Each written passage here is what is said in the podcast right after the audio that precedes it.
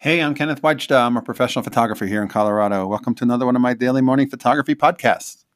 So, today I'm going to talk about learning.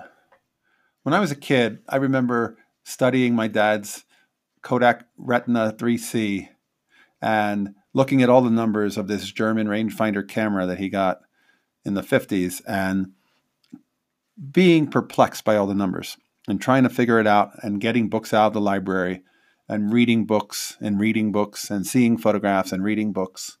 They were always technique books. They weren't photographer monographs that I like to collect now. They were technique books how to make a portrait, how to shoot landscapes, how to shoot with depth of field, how to use different apertures, how to use different shutter speeds.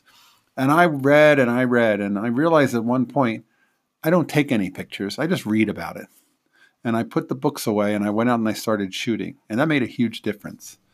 And I wonder how many people today are sitting on the internet looking up how to do things, reading about it, watching other people do it. And the truth is, they're not shooting.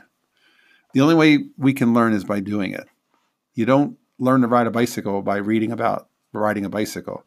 You get up on the bike and you try it. And the same is true for photography.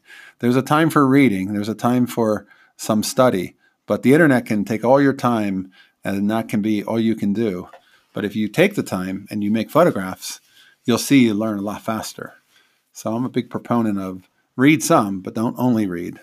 Get out and make some photographs. I learned that myself when I was growing up. All right, that's today's photography talk. If you're enjoying these, hit the subscribe button. I'll be back tomorrow. Here's a good light.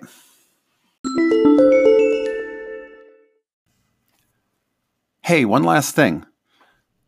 Watch my YouTube channel. Here's to goodlight.com. And I put out a weekly YouTube of inspiring photo talks, and I think you'll enjoy it. So take a look.